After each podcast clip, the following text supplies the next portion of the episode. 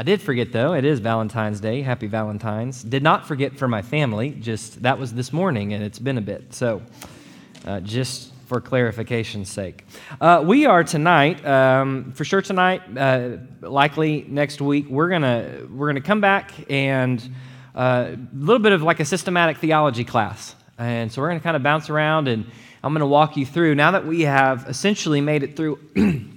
all of Revelation between Sundays and Wednesdays. We got a couple more Sundays to close out, looking at the new heaven and new earth. Uh, that would be the eternal state, where we will be for eternity. Uh, want us to come back and kind of relook at just some overview of, of end times with, with the framework we now have walking from Revelation. So let me remind you a couple key terms. And next week, I will have a, a note sheet for you with a lot of the key stuff on it as I was continuing to get finished today um, I, I, I, what I have, I, am not comfortable giving you to take home yet. I think it might mess you up more than it help you because uh, it's in my note form currently. But let me remind you some important terms. One, uh, the term church age. Church age. Let me pick out my marker here. Church age. It's up here. This is a cross. You can't see the red cross? All right, let's see what else I can find up here. Let's be artistically accurate and see if brown works better. How's that? No. All the blacks are dry, so I can't use the black marker.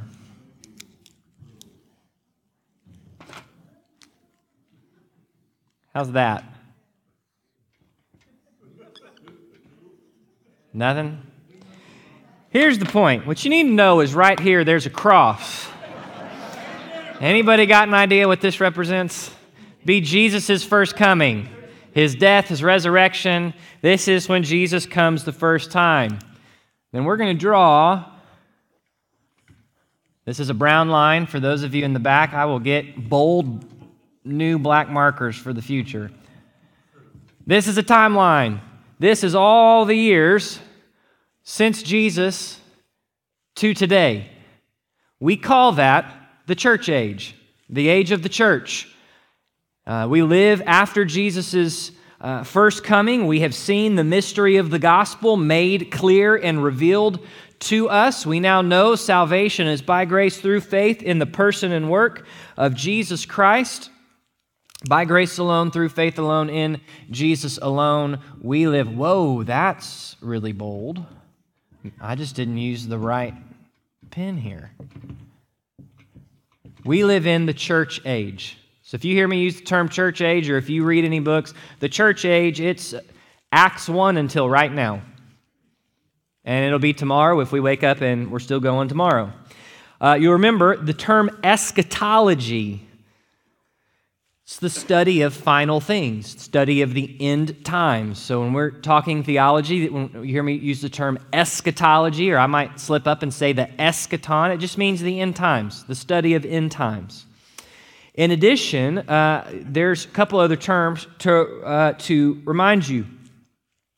The term eternal state, and I'll use that a lot these next couple Sundays. What we mean by the eternal state is that final place where everyone ends up for all eternity. So there's two places for the eternal state. For those in Christ, there is the new heaven and new earth. For those not in Christ, there is the lake of fire. That is the final permanent, both of those represent the final permanent expression and residence for every uh, being in all of creation, depending on their response to Christ, the eternal state. So, for instance, if I'm talking about right now somebody dies and they go to heaven or they go to hell, we're not talking about the eternal state. We're talking about the temporary state because there's coming that time. That's eternal state. And then, lastly, and I'll come back to the other term here in a little bit. So, I want to remind now that we've walked through Revelation, remember there are four when it comes to if you try to categorize let's, let's look at all the pastors and theologians the way when a person opens up the book of revelation the way that they read it and, and, and the guiding principles through which they interpret and understand it. There, there's essentially four broad four broad categories of how people understand. We've got the preterist and these are not in these are these are in the order from the final one will be the one where I land. The others I'm teasing you beforehand. But these all exist. All right. They're not in alphabetical order, they're not in historical order. They're just in my order. There's the preterist view. Here's the idea behind the preterist view. The preterist view looks at Revelation and interprets the entire book, everything in it, uh, with exception of maybe the final chapters, as all having been fulfilled in the days of John's writing. So it looks at it all from a literal historical vantage point and it sees all of its fulfillment back in the first century or right after the first century in the lifetime of those seven churches that are being that are being written to. So all of the prophecy, all of the symbolism, it all goes back to things in that time. Now the strength of that is that letter was written to real people in a real time with a real message through what they were living to. And so there is a part of that that we take. The, the, the major con of that is when you read through Revelation, it's really hard to find fulfillment of everything you read in Revelation back in the first century. You really can't do it without stretching some things. That's the preterist view. Then we've got what we call the historicist view.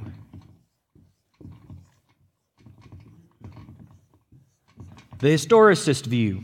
Here's the difference of the historicist view. If the preterist view looks at everything as happening in the, the lifetime of those churches mentioned, the historicist view looks at all of the prophecy and symbolism and finds its explanation in the history of the church from that time to some point, whenever, you know, and there's varying opinions of where that is to some point in church history. So it's still looking for tangible historical um, explanations. Give you an example. Uh, in, in most historicist views, the trumpet judgments are not something that has yet to happen. Instead, it's describing the period of time that begins with the Goths attacking the Western Roman Empire and ends almost a thousand years later with the Turks attacking the Eastern Roman Empire. It's finding fulfillment in those ways. There is the, uh, what we call the idealist view.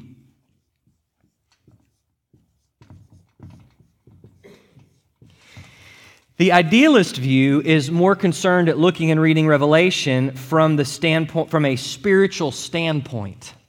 So it's going to put much more emphasis on things being symbolic and on those things representing and communicating timeless spiritual truths that are applicable to any believer in any age. So, for instance, the, the truth is uh, the, the truth is um, Christ is victorious over Satan. And so, while you suffer right now in the middle of the Middle Ages, or while you suffer right now in the 21st century, you can take hope Christ triumphs over Satan. And that's, that's the point of Revelation 12, not trying to identify when in history did this happen, what's past, what's future, on down the line. The idealist view.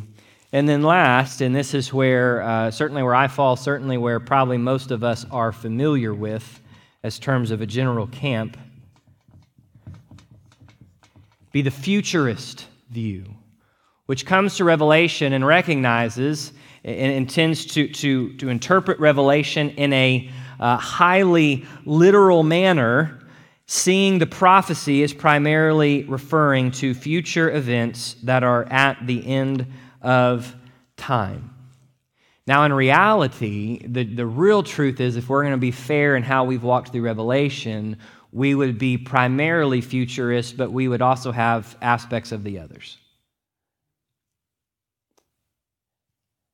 Different ways. Here's why I bring this to you. It's not to linger here long, but to say when you're reading and interacting with people who write or preach or deal with end times, what we all need to understand is, especially with Revelation, there's going to be a general framework they're coming from, whether they realize it or not. Now, I think generally speaking, if you just walk through the text and let the text speak for itself and do the best you can, allowing the text to speak for itself and letting Scripture interpret Scripture, I think you're going to be primarily a futurist that recognizes there's some aspects of these things that come into play.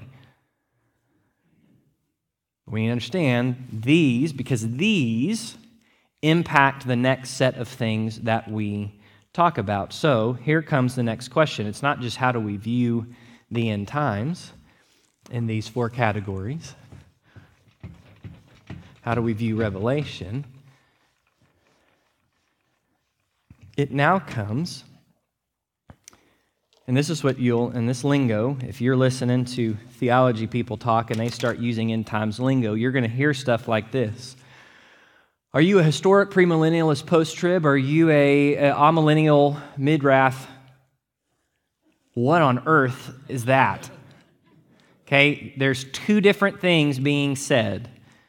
The first is going to be postmillennial, amillennial, premillennial, and that's referencing the question of what do we do with the 1,000 years mentioned in Revelation 20, verses 1 through 10? That's the first question. Pre trib, pre wrath, mid trib, post trib, that's asking the question when does Jesus come back for the church? for his people. Typically, we would use the term, most of us will use the term as we think of that as rapture. We'll dive more into that when we get there. But those, those are what the two, the two different things are. You've got what is, how do we understand the thousand years? And how we answer that question will directly dictate, in some ways, how we then, what options we have about the rapture. So, if you'll turn your Bibles back with me, Revelation chapter 20. And in the, the four views of how people interpret Revelation, you may find someone who is a preterist, who is an, um, they're going to have a view of the millennium. Typically speaking, if you're in one of these first three views, you're likely going to lean towards being an amillennialist. I'll tell you what that is in a second, but you might, there might, there's some variety, so just understand that. How do we understand? Look, look with me, Revelation 20. Uh, John writes, and he says, I saw an angel coming down from heaven holding the keys of the abyss and a great chain in his hand. He laid hold of the dragon, the serpent of old, who is the devil and Satan, and bound him for a thousand years. He threw him into the abyss, shut it, sealed it over him, so he would not deceive the nations any longer until the thousand years were complete. After these things, he must be released for a short time. Then I saw thrones, and those who were supposed to sit on them sitting on them, and judgment was given to them. I saw the souls of those who'd been beheaded because of the testimony of Jesus, because of the word of God, those who had not worshiped the beast or his image or received the mark on their forehead and hand, and they came to life, and they reigned with Christ for a thousand years. The rest of the dead did not come to life until the thousand years were completed. This is the first resurrection. Blessed and holy is the one who has a part in the first resurrection. Over these, the second death has no power, but they will be priests of God and of Christ, and they will reign with him for a thousand years. When the thousand years are completed, Satan will be released. And then it goes from there. Okay, in seven verses, a thousand years has been mentioned six times. Now, we do stuff like how to read your Bible, one of the things we teach is you pay attention to things that are emphasized. I would say six times in seven verses would qualify for emphasized. So the question is, what do we do with this thousand years? The context of this, if you'll remember, is in Revelation 19 the heavens part, and Jesus comes back, the second coming.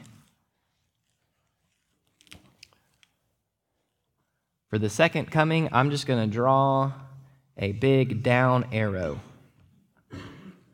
This is the second coming on our timeline here. Here's the second coming Jesus returns. He returns takes out the Antichrist and the false prophet, throws them in the lake of fire. Their armies he kills. And then it says that Satan is thrown into the abyss. And then you have this thousand years. What do we make of this thousand years? Now, there are primarily three general categories for what to do with this thousand years. The first is what we would call post millennialism. Post millennium. Now, how do you read that? Means that Jesus comes back post the millennium.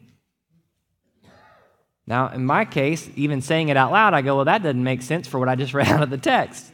The millennium comes after, but here's how it flows post millennialism, the idea is that the reign, Christ's millennial reign, that the thousand years, it's not literal, it is symbolic for a long period of time. And it's a long period of time where Jesus reigns on earth, not bodily. He's still bodily in heaven, but he reigns on earth through his followers. And as his followers go out and lead people to Christ, more and more people will come to faith in Christ until basically the whole world or the vast majority of the world is saved, and there is a long period of time where the prosperity of Christ reigns on earth, and after which Jesus returns, and then you have judgment. It's an optimistic view, and if we rewound the clock 150 to 200 years ago, it would likely be the predominant theological view of American and British pastors. Why? Because they lived in the age of Victoria when the British Empire, the sun never set, and in many of their minds, we've gone into all these countries and we've made everybody be Christian, and the world is at peace. Now, we shake our heads easy at that, but that was their day and age. And then World War I happened and blew it up. And then anybody else who held on to that kind of idea, World War II happened and eradicated it. So postmodernism is not an extremely popular view anymore.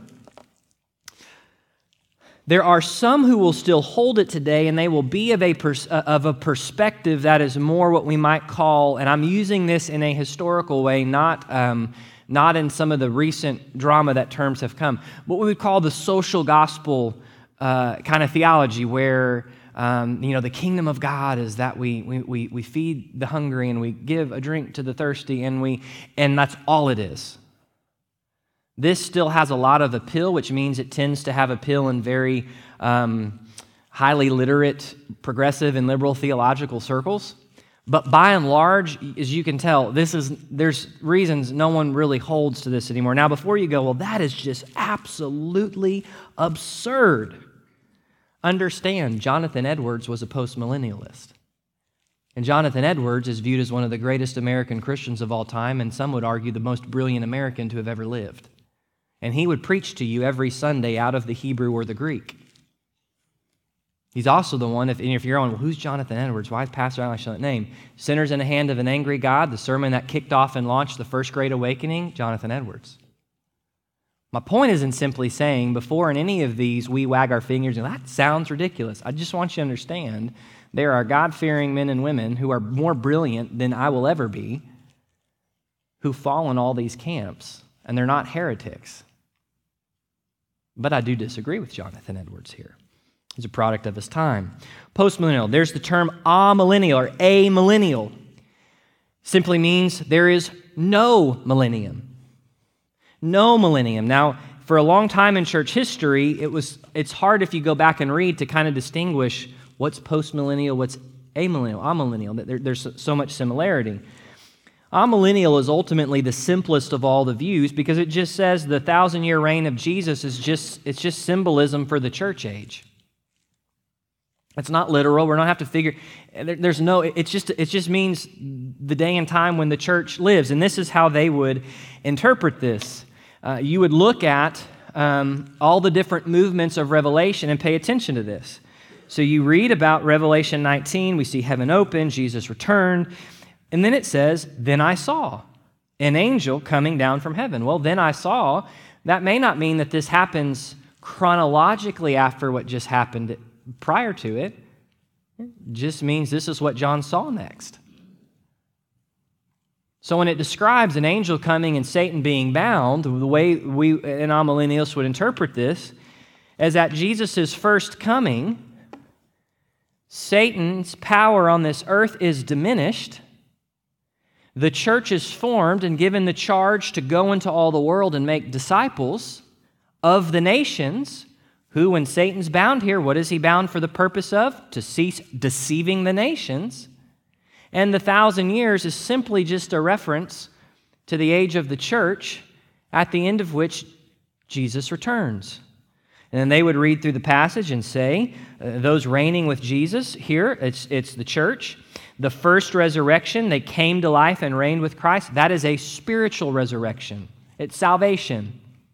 It's not a bodily resurrection, it's a spiritual resurrection. And then when it says there's a second resurrection, that's when all the dead, in Christ, not in Christ, are resurrected and brought back to life in bodily form, believers to a glorified, resurrected body, unbelievers to a um, unbelievers to a uh, re, we use the term reanimated body. It's not glorified like Jesus is. It's it's just a reanimated version of their body now before judgment. Um, they would look at things and go, man, the, this, if, if there is a literal millennium, this is the only time it appears in all of Scripture. That's a little strange. Um, the first resurrection is spiritual, the second is physical. When you look at passages like Daniel 12 or Acts 24 that speak of the bodily resurrection, it only mentions it happening one time. The idea that there's this millennial kingdom where uh, Jesus reigns on the earth and there's believers in glorified bodies, but there's still lost people in non glorified bodies, that just is kind of bizarre. How does that work out? If Christ is really on earth reigning, how, how can people still persist in sin? These are all arguments, and some of which have validity. By the way, Martin Luther, John Calvin, J.I. Packer, who wrote Knowing God, Augustine, a lot of great saints hold to this view. You'd be interested to know that historically, there's been 2,000 years of church history. Most of church history has been post or amillennial, not premillennial. Now, the weaknesses, and I'll come back to that in a second, the weaknesses are this one, um, it certainly seems like the then I saw an angel coming down is chronological there which means that if in the previous passage Jesus just returned in the second coming, it would seem like here uh, this happens after that, so it can't be the church age. In addition, when you walk through and read of the two resurrections, the first resurrection, they came to life and reigned with Christ. That term came to life, when you study and go into all depth with it, it literally means a bodily resurrection not a spiritual thing. It's a bodily, physical resurrection coming back to life. In addition, it specifically says that those who experience the first resurrection do not have any, uh, the second death has no power. The implication is those who experience the second resurrection, the second death does have power over them. Well, if the second resurrection is bodily resurrection, then either we don't have a bodily resurrection, well, that's heresy or how do we? And so, again, I'm giving you four, and I have, I, there are people I love and respect who land here on the end times. Disagree with them. It's not what I'm going to teach, not how I understand. I think there's weaknesses in the argument, but I want to be clear this is not these horrible, it's not.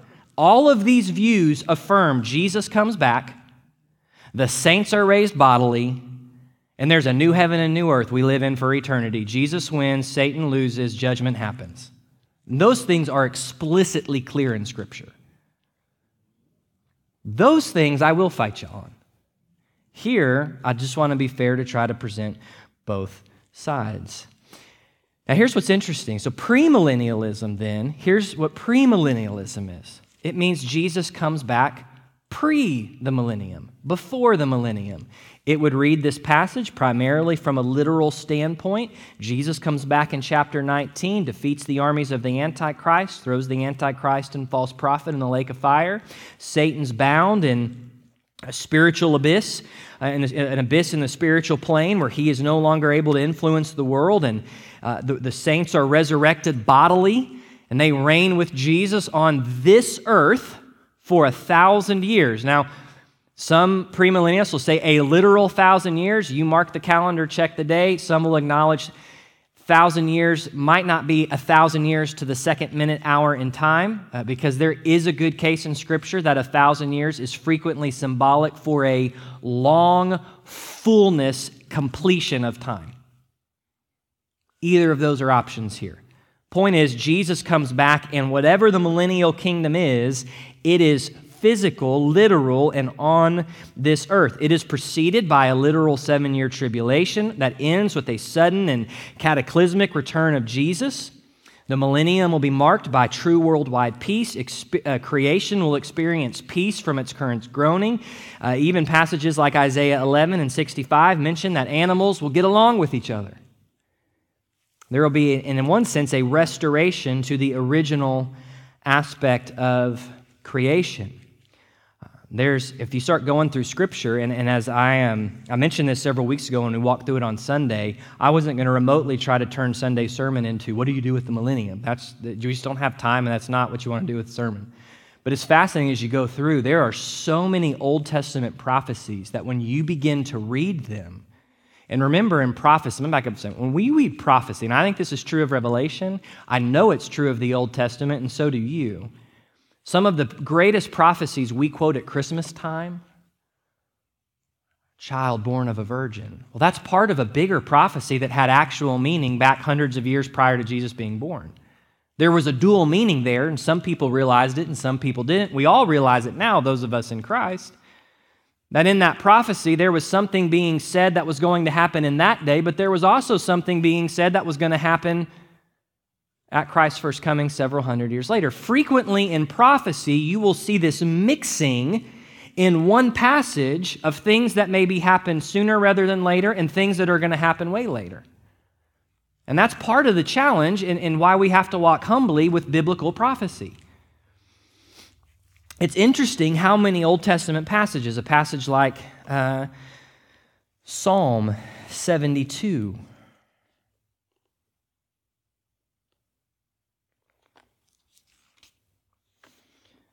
Psalm 72. Pick up in verse 8. May he, may he rule from sea to sea, from the river to the ends of the earth. Let the nomads of the desert bow before him.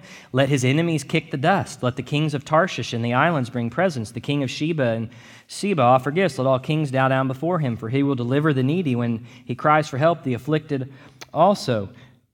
It's talking about the reign of the righteous king, God's Messiah, on this earth, and it also speaks of him reigning on this earth while there's enemies present. Now, one way to deal with that, non millennial way, being, well, that's just symbolic. Jesus comes back and all the enemies kicks them out. It's done.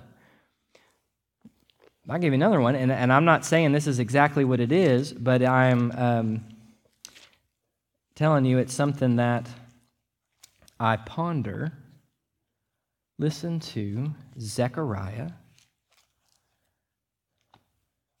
14.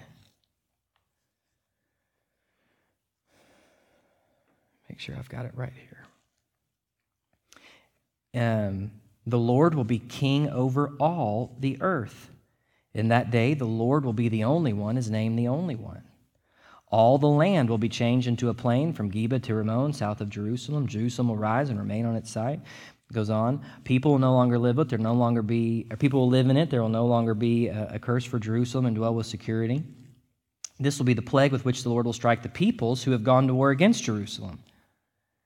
My point in reading, there are multiple passages in the Old Testament. When you read them, some of the statements they say certainly don't apply to the way the world is right now but they also don't seem to apply to the new heaven and new earth where there's no more death, no more pain, and no more sin or sinners. They seem to imply a time when there is peace, when Jesus reigns on this world as the messianic king, but there still is also the presence of people who oppose him. Well, those would seem to hint towards the time of a literal millennial kingdom where Jesus reigns. Uh, there are New Testament passages that seem to hint at the millennium. One of the promises to the overcomers in Revelation chapter 2 in the churches is that, that they will rule and judge the nations. Well, how can you rule and judge nations if everybody of the nations who's wicked has already been judged and is in the lake of fire? Um, there's even some, uh, 1 Corinthians 15, 23 through 25. Paul's talking about the resurrection body when we will be resurrected, and it makes this statement. But each in his own order Christ, the first fruits, after those who are Christ at his coming. Then comes the end when he hands over the kingdom to God and Father, when he has all authority and rule and reign and power. For he must reign until he has put all his enemies under his feet. When you go through there, there's a case to be made that the words used for then, then in English just means then. It can have a lot of different meanings. But the specific word in Greek does not mean then after that, or it means then after that, not then as in the same time. So Christ will be each his own. Christ the first fruits. After that, at Christ's coming, Jesus already experienced bodily resurrection. At Christ's coming, those who are Christ experience bodily resurrection. Then, after that, at a later point, comes the end. After Jesus has put all his enemies under his feet. Well, that would seem to hint at a literal millennial kingdom. When you go back to Revelation 20, the binding of Satan speaks to a greater restriction of his activity than we would ever know. No one would look at the last 2,000 years of church history and go, man, Satan's really been bound.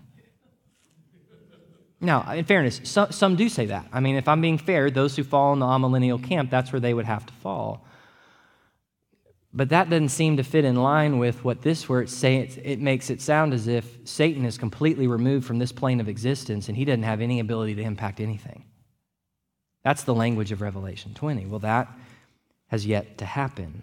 Uh, when you walk through here, there's a clear distinction between the first resurrection and the second resurrection, not just in order, one happens first, the other happens second, but in quality. Those who experience the first resurrection, they don't ever perish again. Those who experience the second resurrection, they experience the second death. There seems to be a difference. The reigning with Christ, here as John is, remember, John is writing in the church age. And he writes about the saints reigning with Christ as future, not present. So, all this points, uh, uh my point is to make a case that this is part of, there's other reasons, we don't have time. This is why I fall in the premillennial camp, which most of you are going to be familiar with because that would be kind of the average position in Southern Baptist or Bible church life for the last hundred years easily. The premillennial camp, where, where there's this literal millennial reign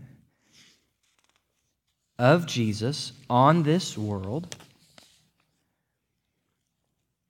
with resurrected saints. I mentioned the other day, you might go, man, that, this raises a lots of questions. I agree. And I don't have answers for a lot of them. You mean that the saints are going to rise and be in glorified bodies, and there's going to be people who don't believe in Jesus in non glorified bodies, and Jesus is going to reign, but there's still going to be sinners on the earth? How does that square? I have the same question. And I'm either wrong or, like many things, it's just a question God chooses not to answer. There's a lot of things God's chosen not to answer. There's a lot of questions like that on a lot of other things I've got.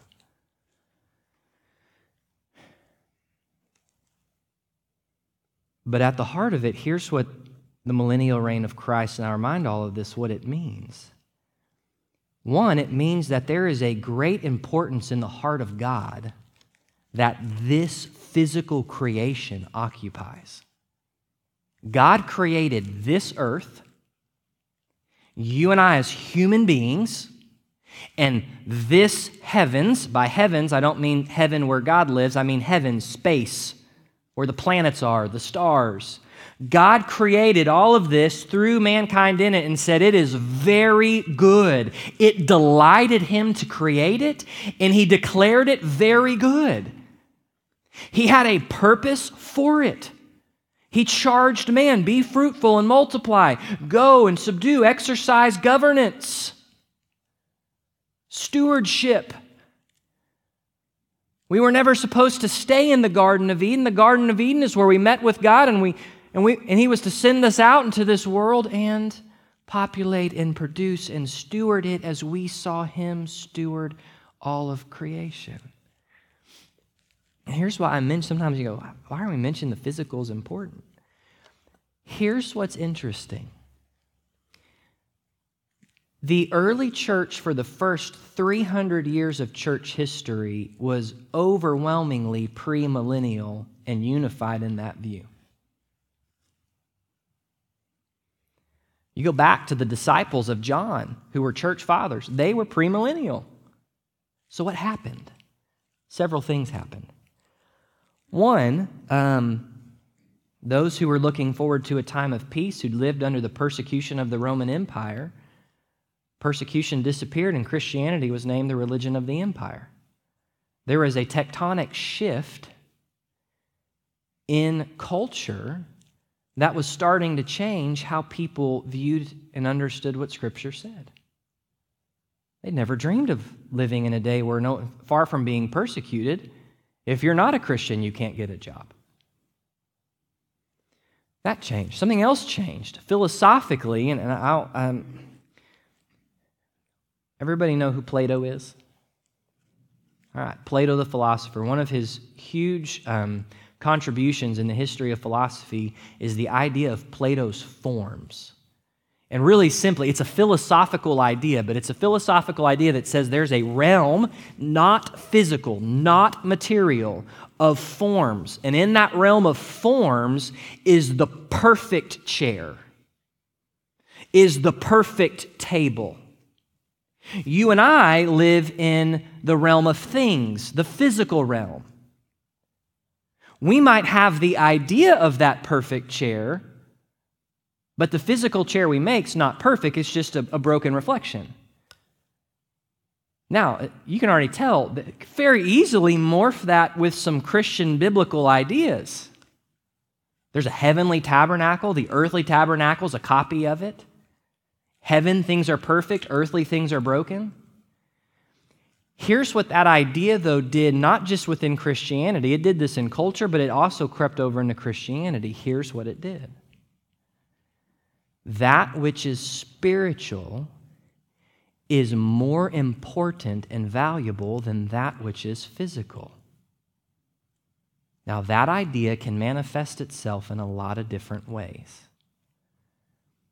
That which is spiritual, my heart, the things I feel internally, my kindness, my love, my compassion, my those things are important. What I eat, what I drink, what I do with this body doesn't matter. So I either view this body with a disdain that was one side, and I treat it harshly, and I, I'm, I'm like a monk, and I push it to its limits, and I all in the name of pursuing spiritual perfection. Or there's the other side. What I do with this body doesn't matter, so I can live it up. I can do immorality all day long because my body doesn't matter. It impacts things ethically, it impacts things. Um, man, that work the pastor does, that's sacred work. He's dealing with people's hearts. My job as an accountant, crunching numbers on a spreadsheet, not sacred. False. My job is sacred, and if you're an accountant, your job is sacred. Because God has placed you there to do His sacred work in that form it creates this dualism. Here's what's fascinating. And so, what ultimately happened when you start to the, the fourth century and you start with Augustine, there is this movement towards amillennial and postmillennialism, at the heart of which is really this the physical doesn't matter. There's other ways we do this. As long as my heart with God is good, I can be a glutton or an anorexic. No, gluttony is a sin. Why? Because God cares about my body just as much as my soul which is why I get a body back at the end of all time. And I don't just get a body back, I get a perfect body that the early church thought would be 33 years old because it's the same age as Jesus. But not how you were at 33 or how I was at 33, a perfect 33. And not a body that would.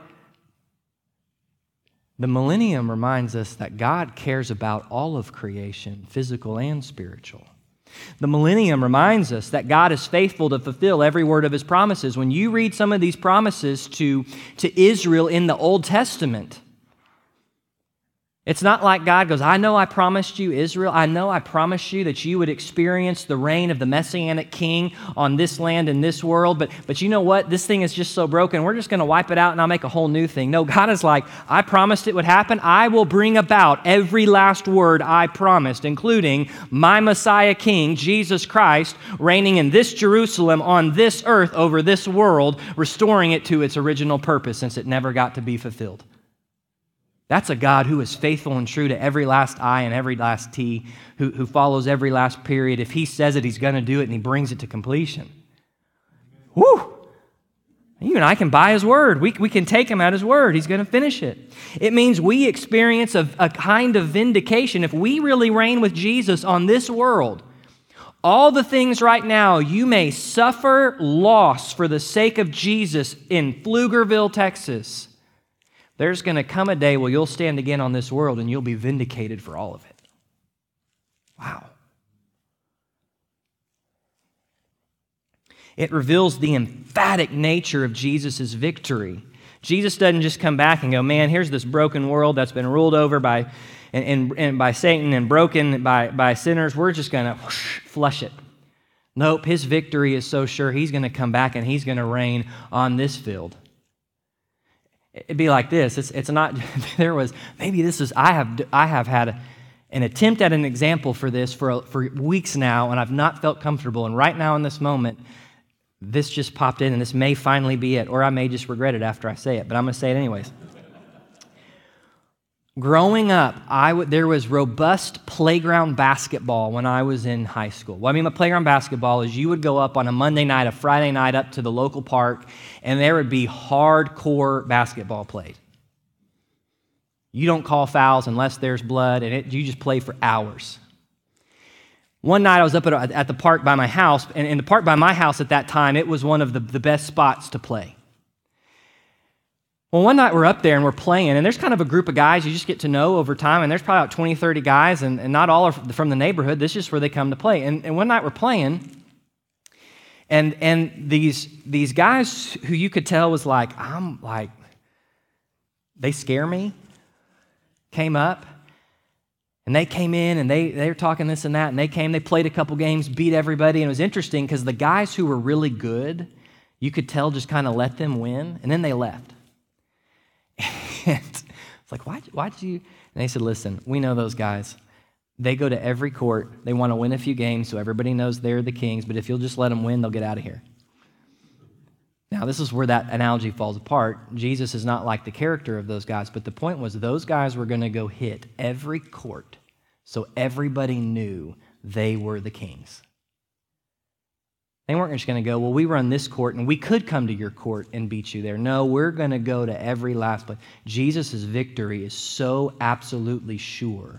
This world will experience his victory and his reign, which this world's never gotten to experience since the very, very beginning. In, in, a very direct way. Obviously, Jesus still reigns over this world right now, but we mean like the experience of the peace his reign brings. So, where do we fall on this? Postmillennialism doesn't explain the fact that so much of Scripture says before Jesus' return, the world gets worse, not better. Uh, nowhere in, in the Great Commission, where we're told to go share the gospel with the whole world, is there ever a guarantee the whole world comes to faith. Not only that, Jesus implies narrow is the way and few are those who find it. Just because the Bible only mentions this thousand year period specifically in chapter 20 of Revelation doesn't mean that because it's only mentioned once, it's not literal. Bible can mention anything once, and if it's true, it's true, even if it's only mentioned once. There's other passages that do seem to support it. The amillennial understanding of Revelation 20, 1 through 10, has major problems because it has to be taking place right now. And in my opinion, when you read it, you can't see it take place right now. So, here then, to add to our timeline, Jesus comes back. Second coming. And then you're going to have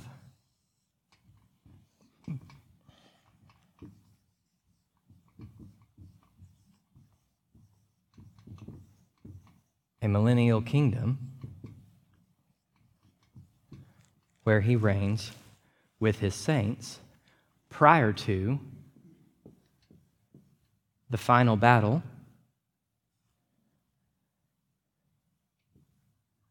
This is my judge's gavel, the final judgment.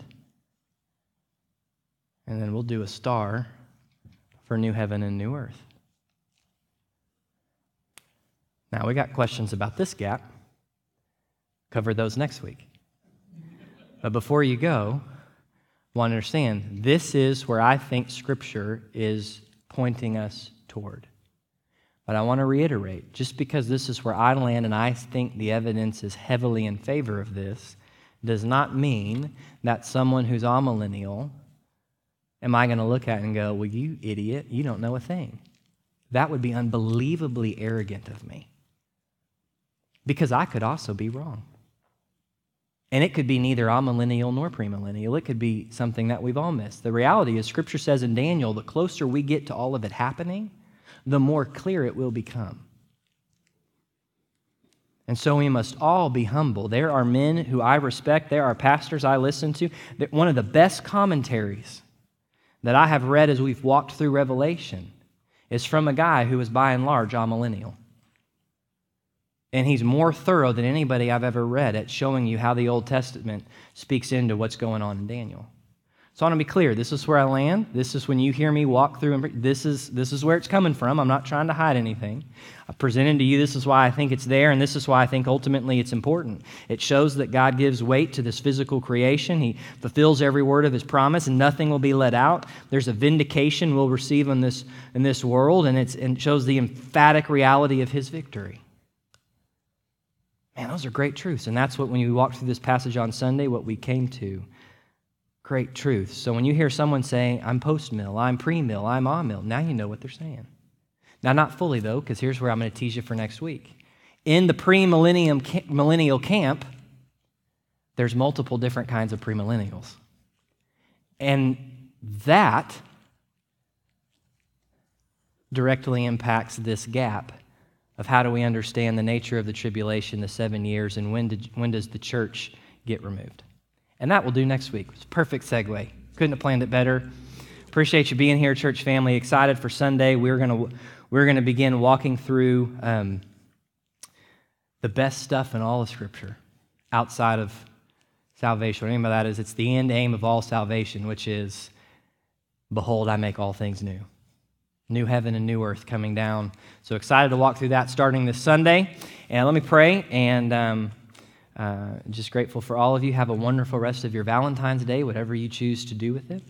And um, thank you for finding darker colored markers that those can hopefully see.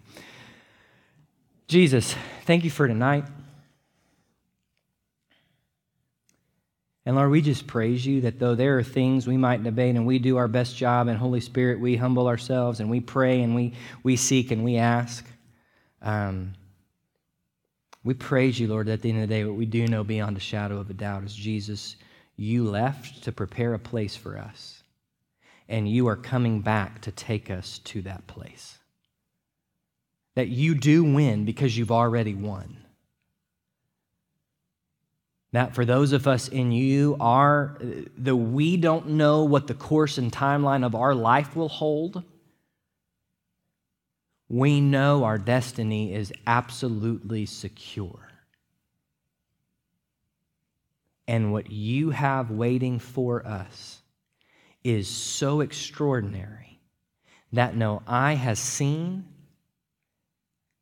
We could take the most beautiful landscape, the most majestic picture of all of the universe and the stars, whatever we could see with our eyes, that would be the most breathtaking, wondrous thing we have seen and you say, No eye has seen and no mind has comprehended, we could take the best of all of our imagination. We could use all of our AI and computers to, to draw it out to create the most beautiful, vivid thing we could possibly imagine. Lord, you say that what is coming for those of us in you, no eye has seen and no mind has comprehended the unbelievable glory you have waiting for your saints. Lord, may that give us hope and joy you love us, Lord. You care for us. You preserve us. You seal us. And you come back for us. And Lord, we praise you. So thank you for the opportunity to study your word. Jesus, we just praise you, and it's in your name I pray. Amen.